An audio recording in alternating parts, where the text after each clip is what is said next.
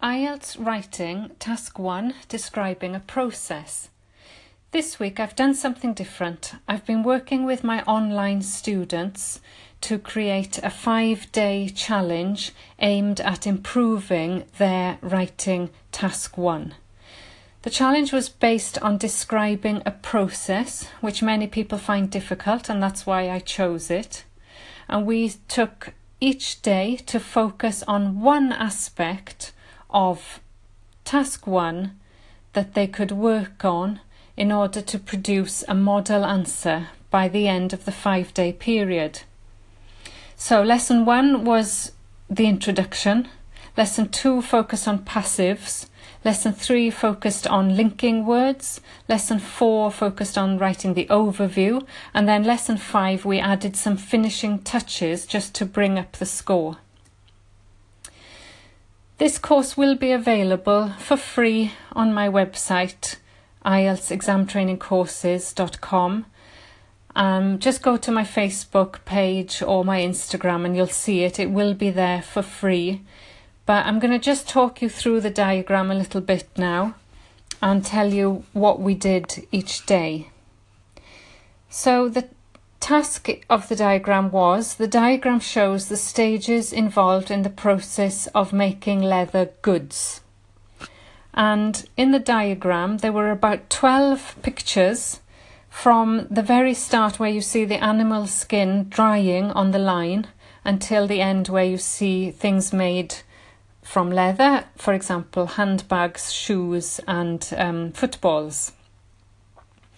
There's some writing on the task, so each picture has a word. For example, it says animal skin, drying, factory, washing, soaking, flattening, polishing.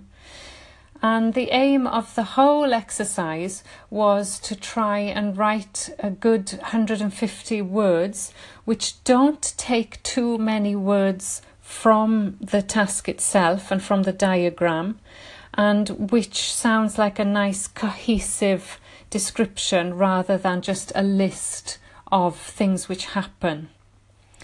So, as I said, day 1 was about rewriting the introduction. Let me tell you what the task gave us again. The diagram shows the stages involved in the process of making leather goods. So we don't want to use those words in our introduction, because these words will not be counted in the final 150 word count. So it is possible you think you've written 150 words, but when the examiner counts, they actually take out the words that you've lifted from the actual task. So we need to find strategies of replacing those words. One way is to just keep the same sentence structure, but just replace some of the words. So typically it says the diagram shows. You can replace with the diagram illustrates, or the diagram describes the process. It says the stages involved, so you could say the steps involved in the process of making leather goods. You could say producing leather goods, for example. That keeps the same structure and you stay safe.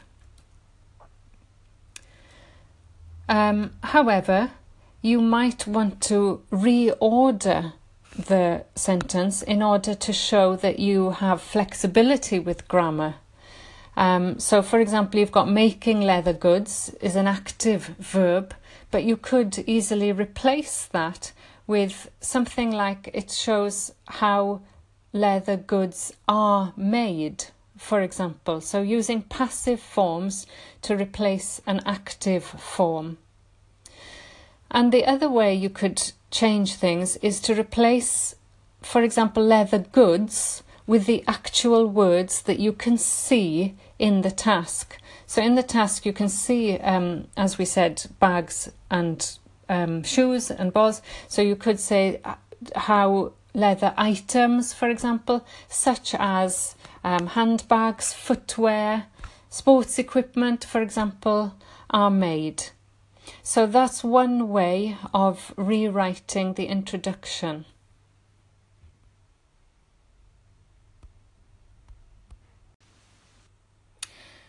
A more complicated way of describing that simple introduction could be something like this. The diagram illustrates how animal skins are processed in order to produce a range of leather items such as shoes, handbags and toys. And finally, one more example. The illustration depicts the numerous steps involved in the treatment of animal skins before they are eventually turned into leather products such as handbags and shoes.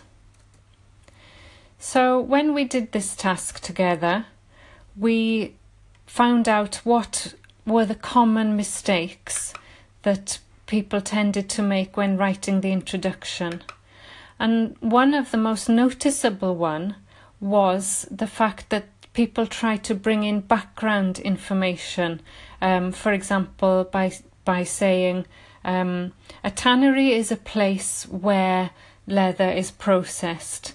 Now, it's great if you know the word tannery, that's a great word to use, but try to incorporate it into the actual diagram. So in the diagram we can see the process which takes place in a tannery, for example. That might be one way of using that word. So don't try to use any opinion, any kind of background about the history of leather making. Try to avoid all of that. The other thing is the tense. We'll talk about passives next, but keep it present simple. Present simple is all you need for the description of a process. And when I say present simple, I mean all you can say is the diagram shows, and or the diagram illustrates, and then things like how leather goods are produced, how leather is processed, and things like, first of all, the leather is taken to a factory. Here the skins are flattened, so you only need to worry about is or are, basically, and the passive tense, and we'll talk about that in lesson 2. Also, don't use words like given or following. These words are not necessary. You do not need to say the given diagram or the diagram below or the following diagram. These words are not necessary. The use of way and method came up a lot. So, for example, the diagram shows the way in which leather is processed, or the diagram shows the method by which leather is processed. So these words, way and method, are not exact synonyms in the way that they work grammatically. So just try to repeat and remember the way in which leather is processed or the method by which leather is processed. And the same goes for synonyms like phases and stages and steps and series. If you try to use ambitious words, that's great, but try to be sure that it is the exact meaning. So you can use phases. You can say the diagram shows the phases involved in the manufacture of leather goods, or the diagram shows a series of stages that are necessary in order to process leather. So those were the main problems that we identified on day one.